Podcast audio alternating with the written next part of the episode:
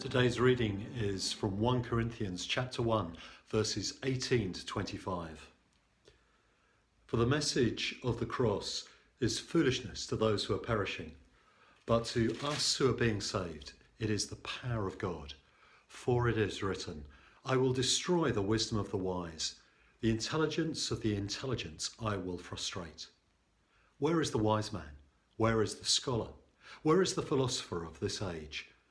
Has not God made foolish the wisdom of the world?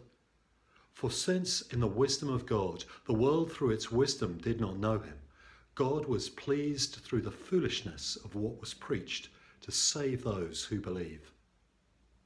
Jews demand miraculous signs, and Greeks look for wisdom, but we preach Christ crucified, a stumbling block to Jews and foolishness to Gentiles.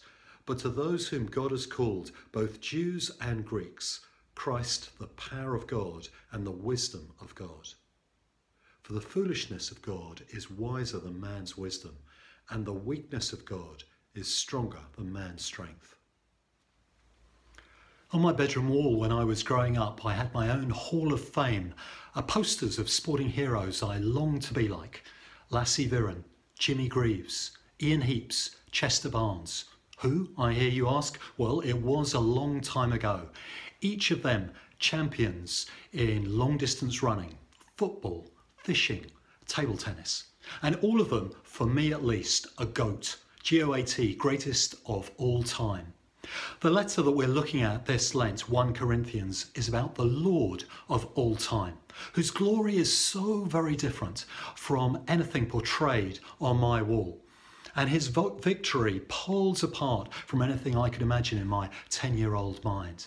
He's the Lord of an upside down kingdom where the first are last, the lost are found, and the least are raised up. The glory of Jesus is seen, as St. Paul, the writer of our passage today, says, in and on the cross, which is the, the utterly countercultural, a totally mind boggling sign of Jesus' kingdom.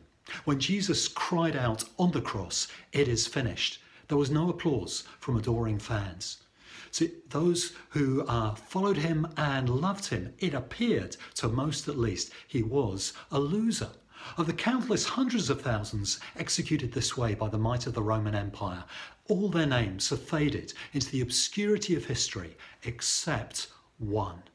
Jesus and the message of the cross are the focus of this letter and today's passage. Back in that day, no one in their right mind would have considered putting a cross uh, as a poster on their wall to inspire them. To Jews, the cross was associated with a divine curse, according to Deuteronomy 21, verse 23. And the idea it could be a message of salvation was a stumbling block to them. To non Jews, the notion was utterly foolish, as Paul writes in verse 23. The actual word which Paul uses, translated foolishness, um, could be better translated moronic.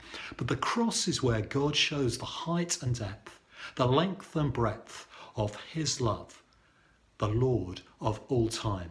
Jesus knocks on our door with a divine invitation to have our time on earth cross shaped.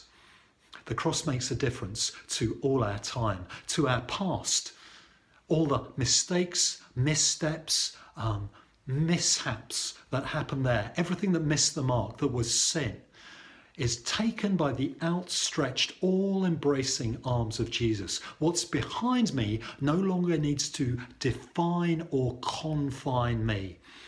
He makes a difference. The cross makes a difference to my today. I'm invited to put this day, with any fears it holds, into the nail pierced hands of the one who died for me. If he is for me, for you, what then can stand against us? And the cross makes a difference to the future. What once eternally separated us from God is now eternally removed. As the song says, there may be trouble ahead. There's definitely uncertainty. But because of the cross, we can face it with peace. Not complacency, but peace. Because the Lord of all time, who died, was buried, has risen again for us. And he says today to all who call him Lord, Follow me. Father God, may my life today and in all my tomorrows be shaped by your cross and its message. In Jesus' name, Amen.